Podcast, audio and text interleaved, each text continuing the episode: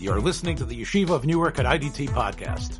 I'm your host and curator, Rabbi Abram Kibalevich, and I hope you enjoy this episode. Shalom. This is To Stir with Love, a criminal justice reform podcast. Uh, today, tonight, we would like to discuss something which is quite complex, but so crucial, which is how do judges and get appointed for that incredibly important position that they have. No, in, in criminal justice, what the judge determines is basically going to set the life course of the person in front of him. And the way the judge decides whether um, the judge is all powerful. And yet, how do we determine who gets to sit in that position? Uh, a little bit of a uh, research by our panel here has shown that every state is quite different. We have with us um, from the state of Illinois um, uh, my colleague, Rav Benjamin Scheinman, who is, of course, the, the founder, chief executive officer of Hinda Helps, who's been with us for many weeks here. Um, and uh, through Benjamin, I've gotten to know uh, Chris Miner, who is a an adjunct professor. Would, would you say an adjunct professor? I'm a PhD student, but also assist teaching classes. I've taught criminology 101. Uh, six sections of it. So I'm pretty familiar with most of the basics of criminology. Admittedly, before we get too deep into this conversation, judge appointmentship is not my area of expertise, but I do have enough facts and ideas I think I can contribute to this conversation. Okay, but we both, but both you and Rabbi Scheinman know that the state of Illinois, you from the wonderful, um, not so polluted state of New Jersey, the Garden State, where um, uh, things are very different here than they are across the uh, Hudson in New York. Uh, we also have with us um, a, uh, a very uh, a person who has been a uh, a defense attorney for many many years. He's now retired. Gershon Sternberg, who is joining us, I think, from the state of Florida, right? Yes. And I don't know what the uh, for the Florida laws, uh, Gershon. I mean, the, the judge is, is, is as much as important as the lawyers are, and and, and the evidence. The judge is, is is is so crucial to any outcome. Correct? Yes. Yeah, well, yes and no. It depends. Found the defense did better with juries. At least I did. Um, I had a feeling that after sitting as a judge in the criminal court for a number of years, I tend to think some of them become a little callous to what's going on in front of them. For example, I, I honestly believe that there are some judges who who will always believe the police unless you can convince them beyond a reasonable doubt otherwise. Um, you know, the, it's a human system, and we all have our foibles judges, lawyers, senators, presidents, everybody. Uh, so you, you can't, in fact, it's even said as a matter of law, you don't have a right to expect a perfect trial. Uh, but one that's fundamentally fair, you do have a right to. Uh, but, but, but, I, I speaking, my experience was once a case is being tried uh, by a jury, you have to understand that it's the trier of fact. The jury is the trier of fact. The jury decides what happened, what the evidence is proved. Now, judges in a jury trial, through facial expressions, uh, through comments, um, through their general attitude that they manifest from the bench, can attempt to influence the jury or at least suggest to the jury what they think uh, the case is about and what they think uh, the ruling should be. Now, let, let me just say this I, I have to be fair. I practiced in front of God knows how many different judges in Cook County and in the federal courts. And for the most part, I think the people that sitting on the bench were basically fair and were doing their best not to interject their own um, persona or attitude or perspective into the proceedings. I've seen, there was one judge, very bright fellow, uh, who eventually became an appellate court justice, uh, who would make, uh, he'd roll his eyes and he'd, he'd make these ex- extreme facial expressions, uh, messaging to the jury what he thought of what was going on in front of him. And during a recess, I actually had to ask him to stop doing it. Uh, I did. I, I it, it took some chutzpah to have been in front of judges that are as pleasant as you would ever want a person to be, but yet at the same time did their job with conviction and strength.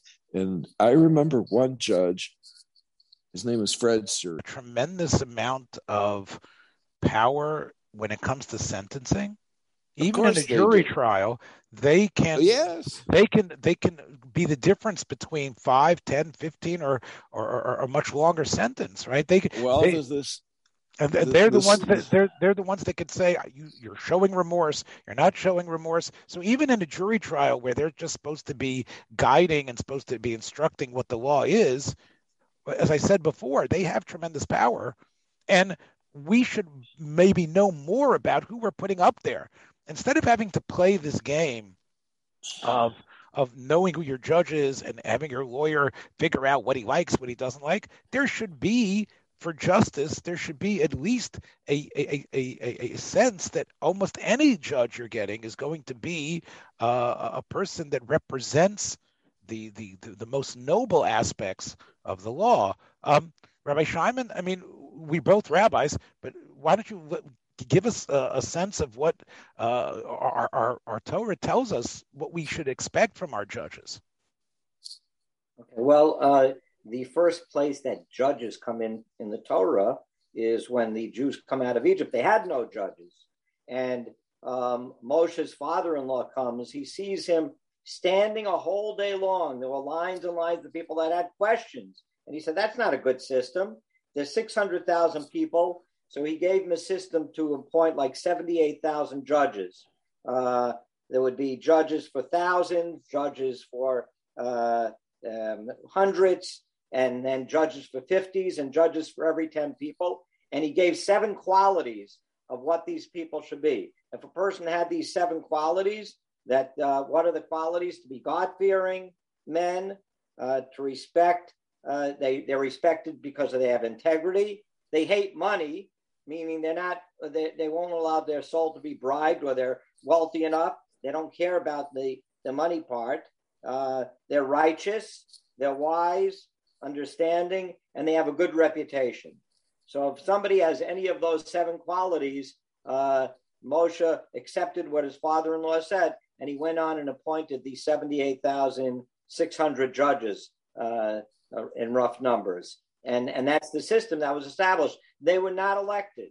They were all appointed, and they had to have those qualities. So in, with our elected judges, in many cases, uh, judges are elected, uh, you know, people do have to have those same qualities. I think that was what Gershon was talking about about some of those few uh, that that lack those qualities and were too egotistical and and uh, you know just threw themselves around the court without that and they didn't have a good reputation. That is not proper. But we, we know, and again, I'm I'm happy, Rabbi Shimon, that you you brought those psukim, and and and and, and I I just want to uh, indicate that we know that Moshe first of all, had a hard time finding 80 close to 80,000 who fit the bill completely. Some of them as you said, he had to realize which ones which of these seven were the most important. But it, the search was crucial. The search for finding the best. I think also what's important is the proportion. The proportion of uh, let's say 3 million people, 80,000 judges to 3 million people. Um, that sounds pretty good for even for uh, for uh, uh, uh for today's time. That in a population of approximately three million, six hundred thousand men, and let's say the same amount of women, um, a million and a half, let's say a million, 1.3 million adults, the children were probably not getting into, into trouble as much, right? So the 1.3 million adults, there was uh, 80,000 judges for 1.3 million adults. I think that sounds like a pretty good um, ratio. In fact, a very strong one. The other thing I would point out using the Bible is that there seems to have been a merit uh, a, a, merit system.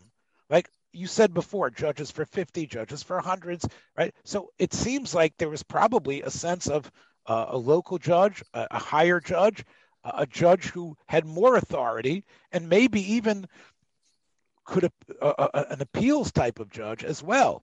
So, so there there was an idea of realizing who goes where and who deserves to have uh, less responsibility and what would be a system for granting more responsibility.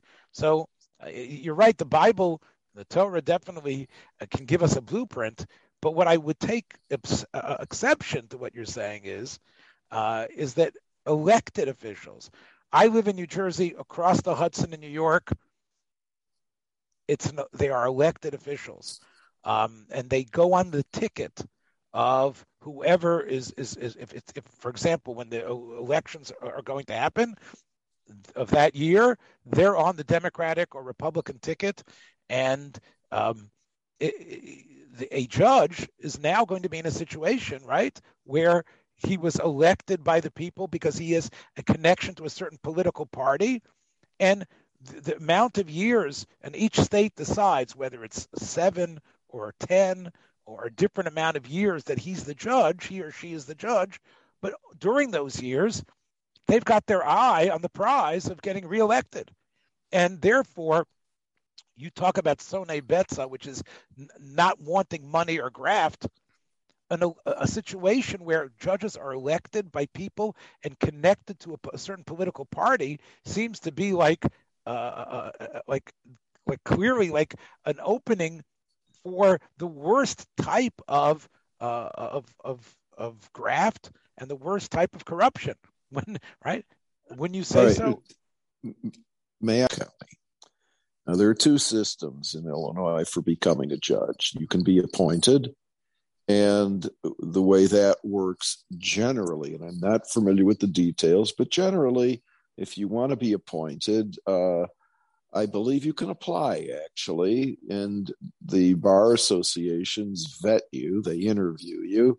Uh, there are a number of bar associations in Cook County. There's the Chicago Bar, which is probably the oldest and the most powerful, and then there's the uh, Black Lawyers Bar Association, Hispanic Bar Association. I believe there's an Asian Bar Association, but all they do is interview and you give them the names of people that they can call for references. And obviously you're going to give them the names of people who are going to say nice things about you. Uh, then they make a recommendation. The recommendation goes to you know i don't know what if there are committees or levels in between but eventually it goes to the illinois supreme court and the judges the justices of that court they make the appointment they make the decisions uh, is there politics involved? Yeah, of course there is. Uh, to an ex- to a to what extent I don't know, but if you're a name known to the judges upstairs and you're known well, you got a better ch- or you're connected politically somehow, you got a better chance than the guy who is not. Uh, the other way is to be elected, and basically what you do is you you throw your hat in the ring you file a petition with sufficient number of of uh, names uh, uh, on uh, on the petition, and if you have enough signatures, you can get on the ballot. I believe that's the way it works. And and the, the truth of the matter is, when you're voting for the judges, nobody knows who they are nobody knows who they are. If you're Jewish, you'll vote for the Jewish names. If you're Irish, you'll vote for the Irish names, so on and so forth. But what's lacking? Let me get to my point. What's lacking? Throughout the government, there are very, uh, both uh, at the federal, especially the federal levels, there are some very sensitive positions. And to get into these positions, to be appointed to these positions, you have to be, and we hear this word thrown around in the news all the time. What's the word? Vetted. The person was vetted. The person who the president wanted to appoint for the cabinet position was vetted. Other positions in the CIA, in the military, in the Department of Justice, in the FBI, they really really go through your background in detail. And I believe, uh, I don't know for a fact, but I can't help but believe that for some of these positions, they the, the people may have to be, or at least they should be, evaluated psychologically. I don't know of any point in the judicial system where the prospective judges are are examined in that way. Now I see all kinds of complications.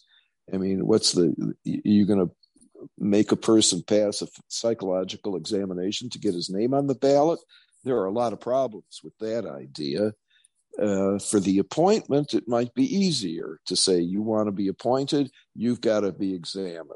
I mean, there are a lot of, I see a lot of problems. If this idea were actually thrown out to the legal community, there would be uh, there would be there would be people in an uproar. Nonetheless, there are some people sitting on the bench who shouldn't be, not because they're dishonest or that they would take a bribe, but simply because their ego would get in the way of being fair and just.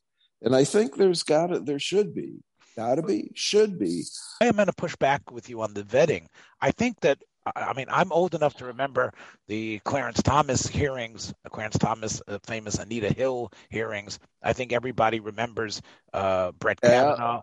and yep. let me just get to my point that the vetting it really depends on what the agenda of the vetters are, right? That's what right. they bring there. So we vetted him. Okay, you vetted him. You again. So but, again, but those but, but those vet those situations were so highly political.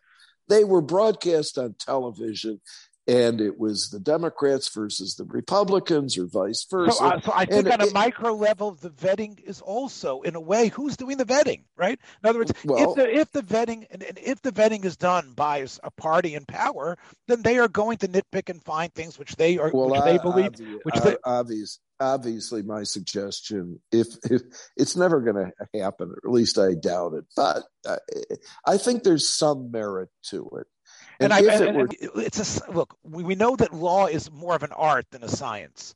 But the same way in science the people who decide who gave out the nobel prizes they had a certain sense of what was significant.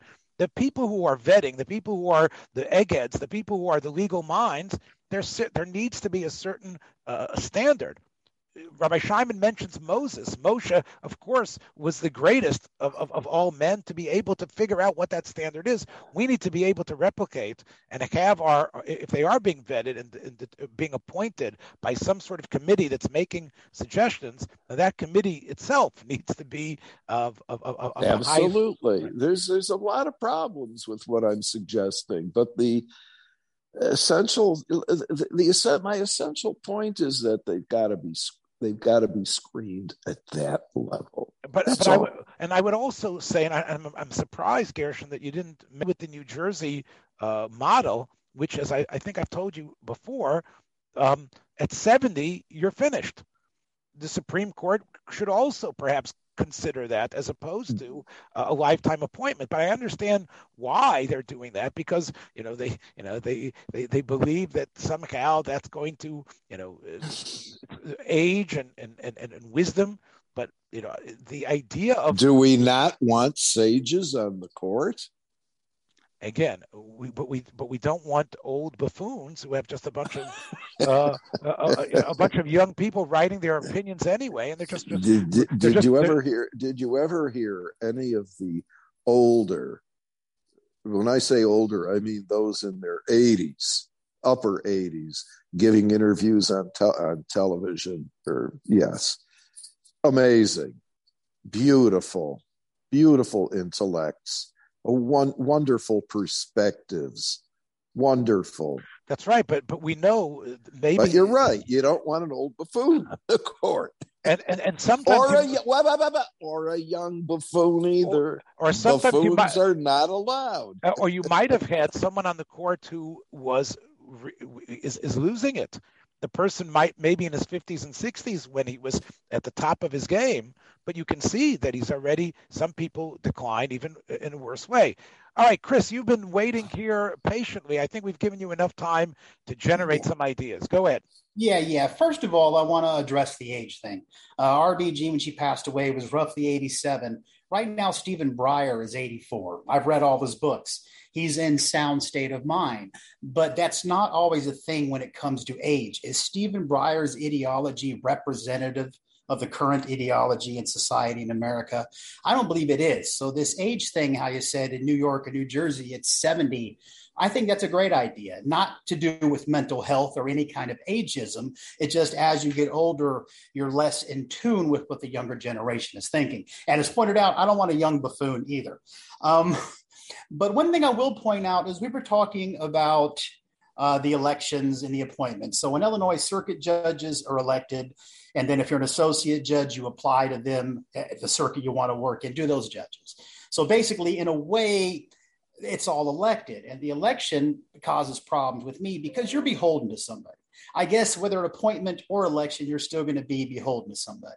But if you're an elected official, you have to raise funds to do run your campaign. And that's where it becomes problematic because who's funding your campaign?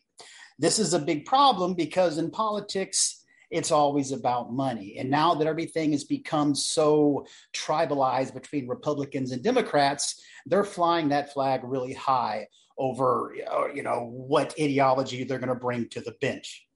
Um, I was taking some notes as we go. There was so much to say. Um, Reverend Scheiben, he was going down the ideal list of, of candidates. I don't know if that would that would work in America today if you could find someone who really adheres to all those ideals and somebody who's also representative of their constituents. Um, we talked a lot about jury trials, about can I just stop you for a second? Do you think Yes, that yes. there's a, you know, do you think that it's possible that I love what you said about retiring because you need to be in tune with the zeitgeist of what's happening. And, and an older person is respected, but not necessarily aware of the give and take of what society is happening right now. But Mhm. would you also agree that there might be a person too good? Like, in other words, Rabbi, the, the, the list of of Yithro, of Jethro, to Moses, to Moshe, you you I, I I'm reading between the lines of what you're saying is if you're going to look for this saint, that saint might not actually make a good judge because there might be a disconnect between that saint and the level that the people are on. Is that what you were saying? Yeah, the requirements, I mean, they're great to be ideal, but the ideal person probably is not going to be the ideal judge. If you're going to be the full arbiter in the end, you know, decide if somebody lives or dies or if somebody is serving a de facto life sentence, it may not take the perfect person. It takes somebody who fits to be the perfect judge. I hope I articulated that well. So what when- I'm and saying, I- jury trials are only 3% of people who are convicted. First, they're going to try to talk you out of it and talk you into a plea. The judge has ultimate power over whether that plea is accepted or is not. Then, if you insist, like, no, I'm not taking the deal, they're going to try to send you to a bench trial. Now, a bench trial, obviously, the judge has ultimate power. So these judges are so powerful that the vetting we've talked about has to be done. Um, but I'm not really sure how. That's why I'm listening to this, trying to figure out how we could find the perfect people. You spoke about the 80,000 for the 1.5, I don't remember, but Yeah. you extrapolate that Right. to now. I mean, we're talking about vetting a million people. And I mean, would it be better to have more judges? In my mind, yes, because more people would actually be able to exercise your constitutional rights to a speedy jury of, you know, of their peers.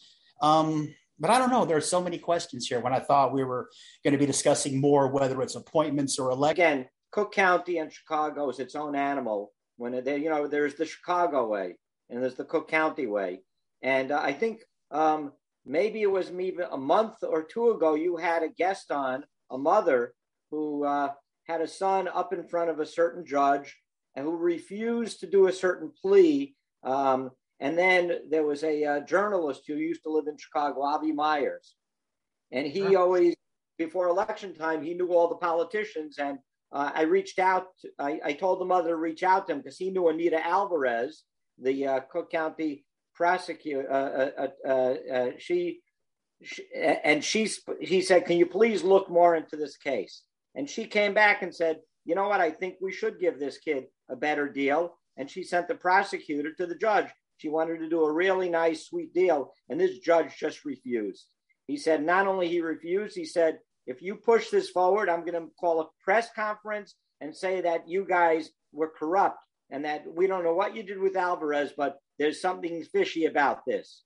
And he's going to go public about it. Um, now, it turned out our son got the heavier sentence. And then uh, it was a year or two later, this judge came up as being a judge who used to be a prosecutor and came up as a dirty prosecutor, used to, um, you know, uh, plant evidence and do all types of shady things. And um, in Cook County, though, if you're a judge, how do you get rid of a judge?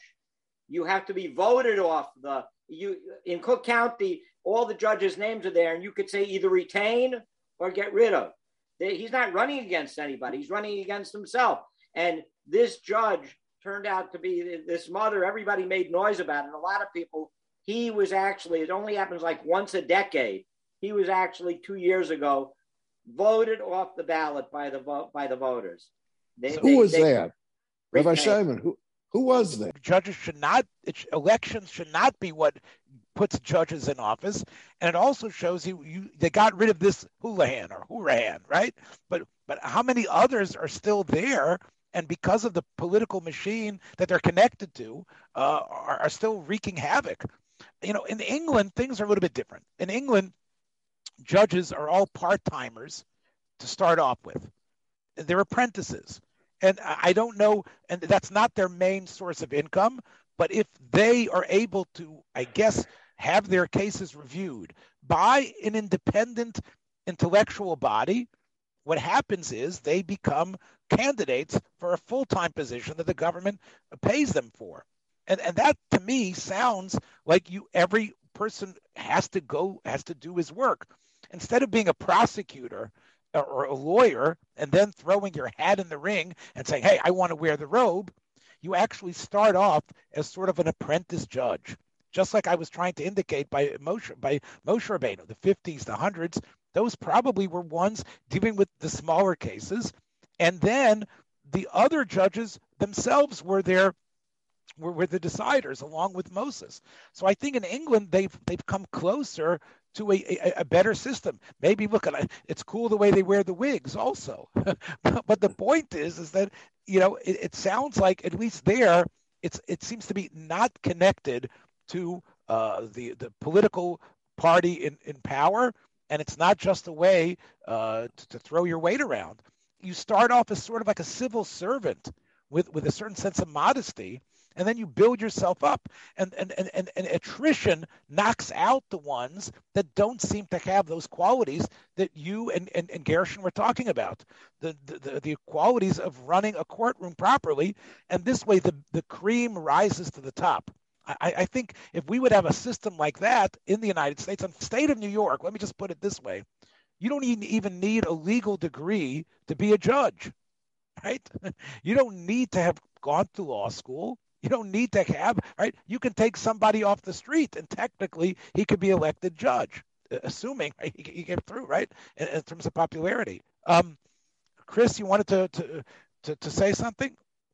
No, I was just making I was just making the face about how wonderful that sounds and how it seems like such common sense because that way they're vetting themselves publicly on their own time and the attrition. If you stick with it making minimal pay it's really what you want to do because you really feel as if you are equipped for that job. So i think that that's perfect. I think you I think you mentioned that in, in america i feel at least in illinois it's kind of a status thing.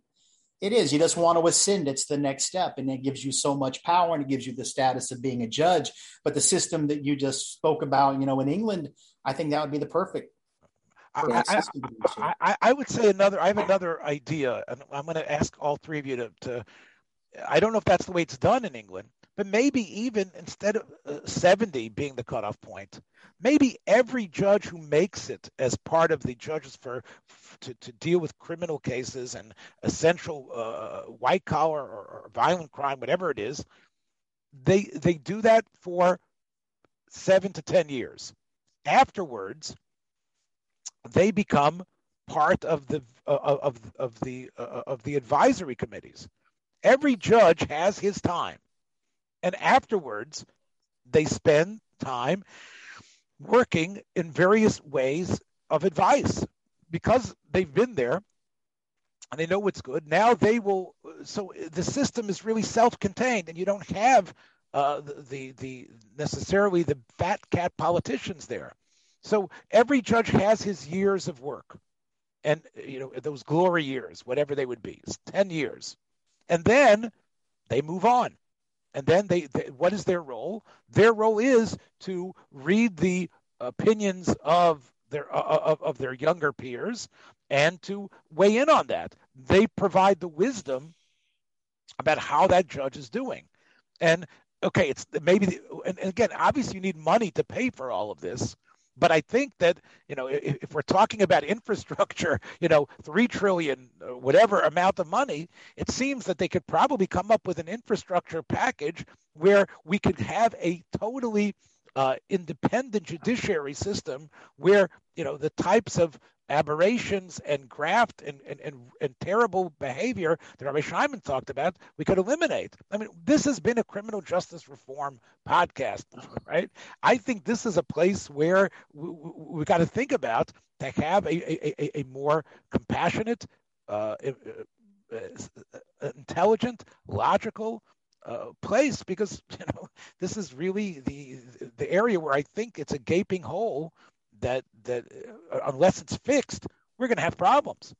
Rabbi um, what you're suggesting makes a, it makes a lot of sense. And here's the word that you're looking for: court watcher.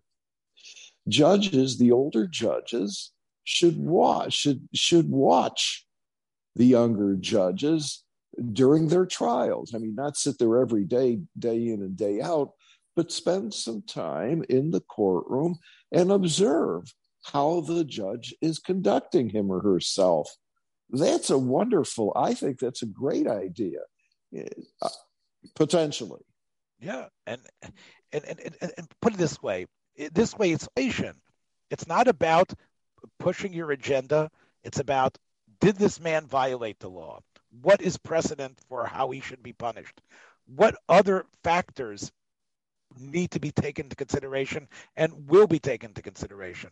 And unless you're going off, you're going off on a different track. No, no, I'm you, saying what I'm saying is that's all what these people are watching, Gershon.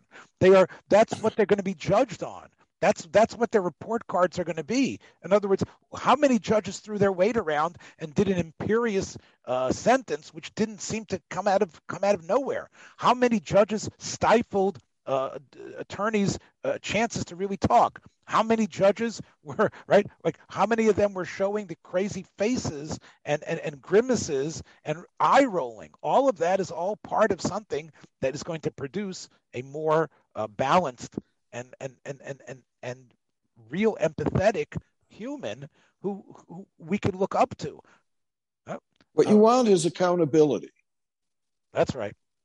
And and and not there's also another reason why people become judges. There's a very um, well, very, very successful divorce lawyer in Chicago who, for many years himself, was a judge.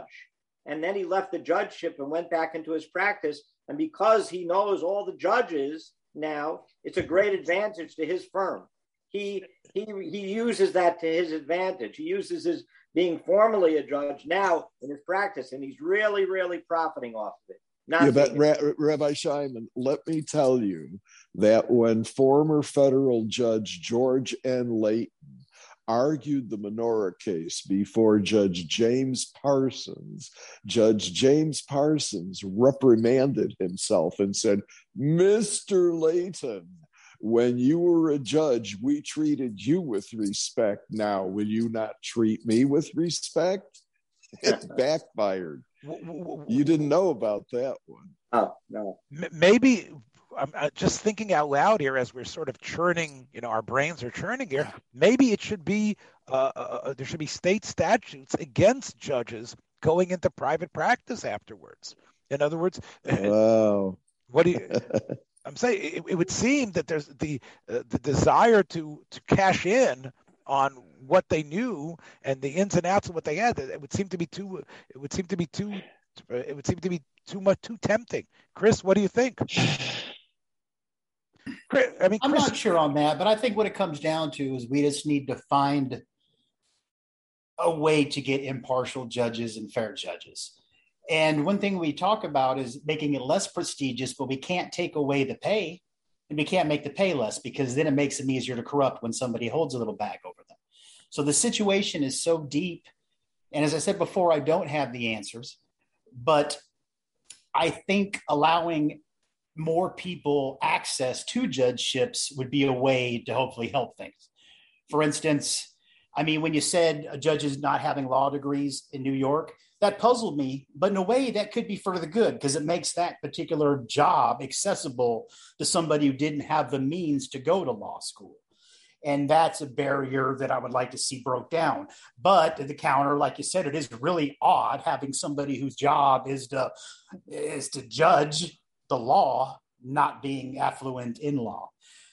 So I just think we really need to completely I don't know if reform can work here. I think this is something where maybe the system has to be completely reimagined and, uh, and replaced. And I see your face, and you- Chris, I, the same way there are people like you who are um, uh, passionate and are uh, who are, as we say in Hebrew, l'shem shamayim, for the sake of heaven, who mean it, who are authentic. I think that there are people who, who authentically want to be ministers of the law.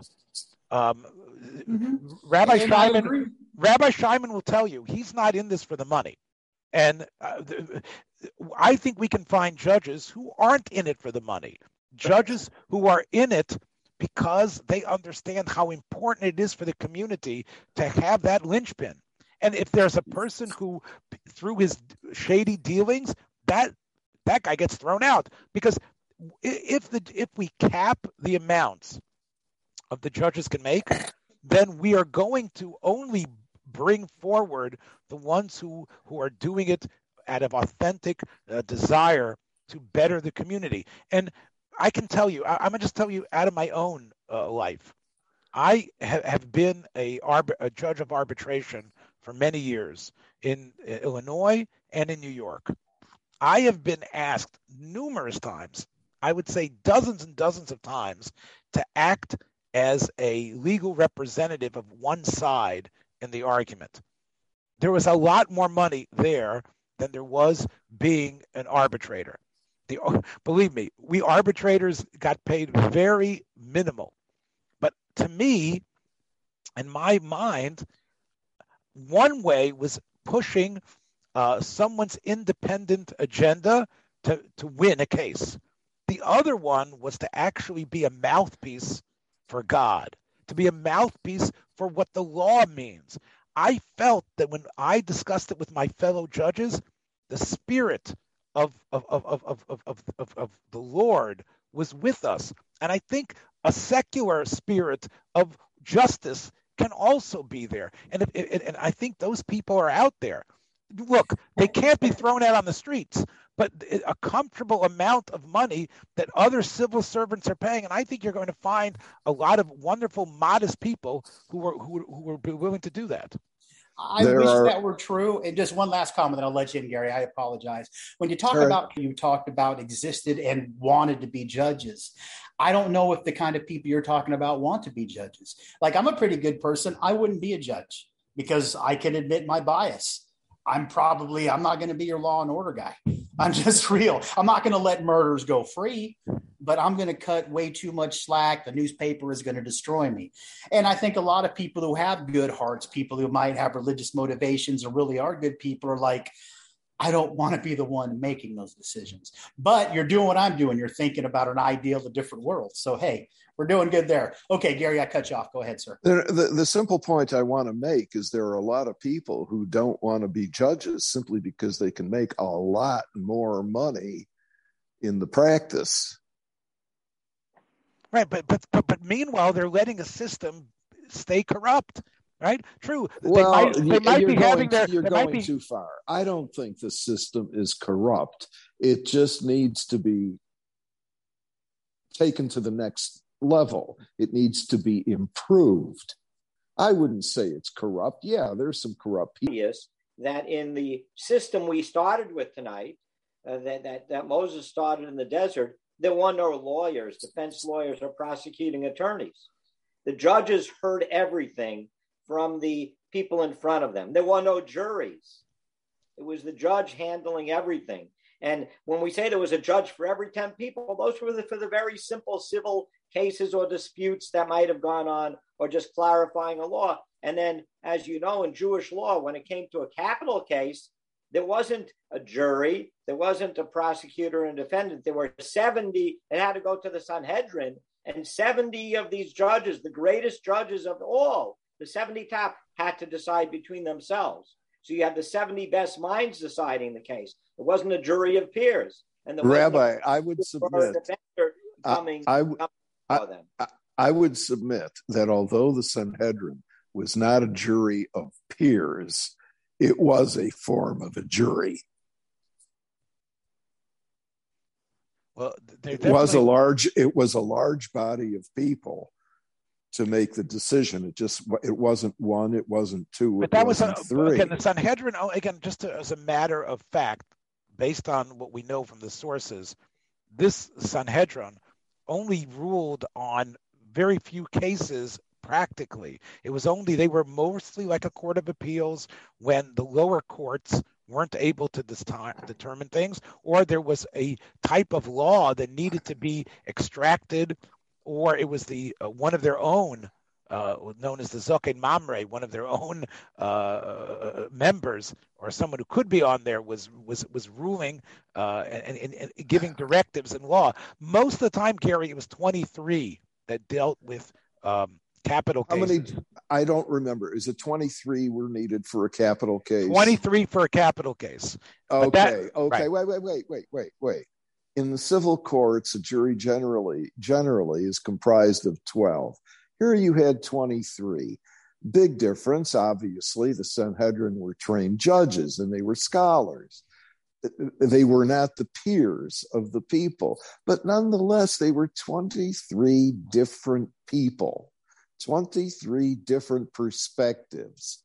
And that's one of the beauties of the jury system, even in our secular system, is that when you have 12 people hearing the case, you have 12 different perspectives, 12 different people coming from 12 different walks of life with 12 uh, totally different paths that brought them to that courtroom.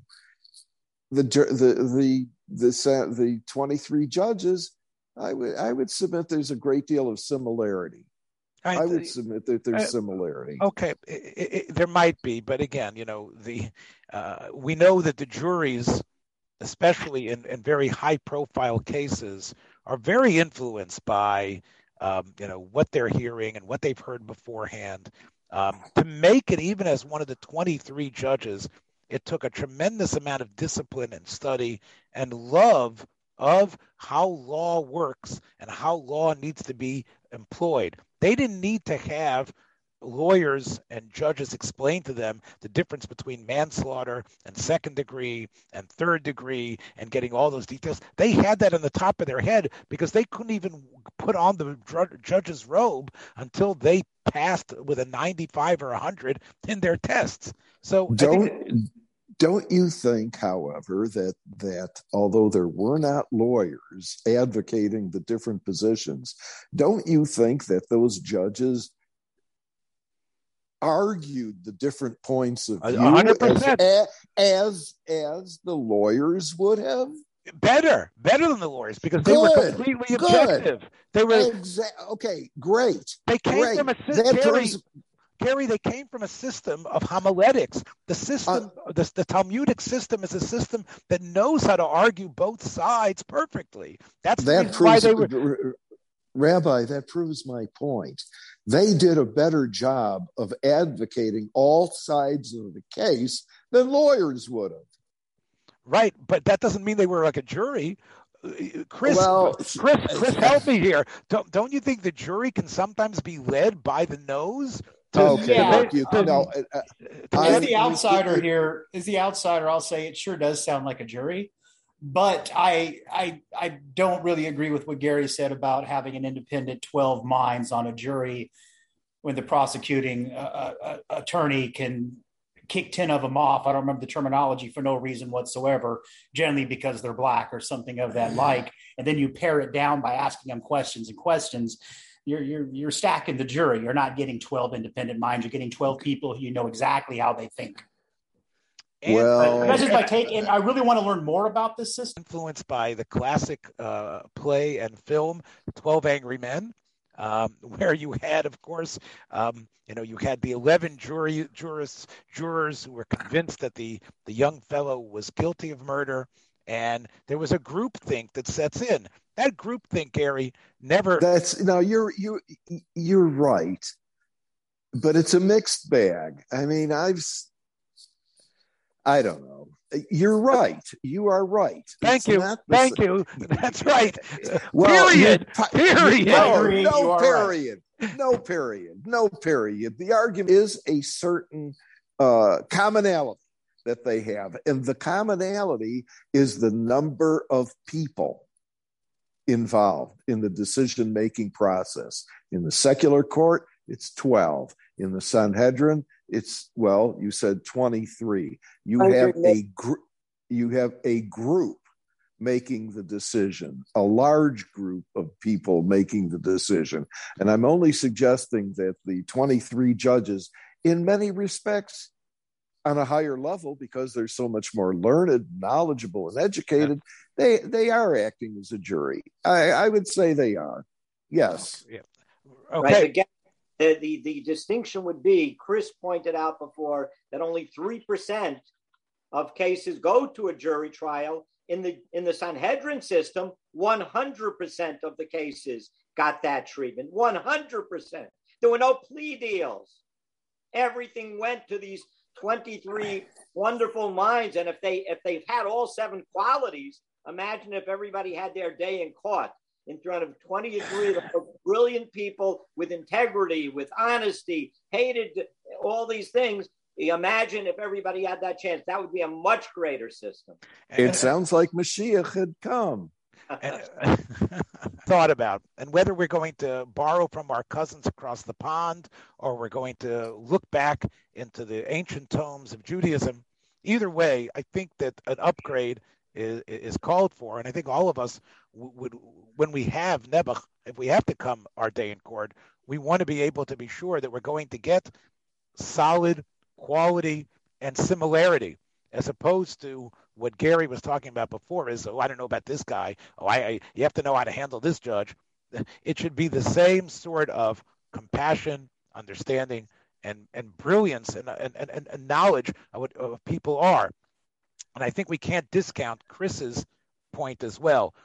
People that are in this ivory intellectual tower are probably going to have a hard time dealing with the nitty gritty stuff. And, and, and well, and, I, I, nominate Benjamin Scheinen for judge. okay, I'm not going to be insulted that as long as I can be inter- as long as I can interview him after the cases. Take care, everybody. We'll, uh, we'll, we'll see you next week. Take care. Be well. Thanks for joining us for another episode from the Yeshiva of Newark at IDT Podcast. Be sure to subscribe on your favorite podcast app so you don't miss a single episode.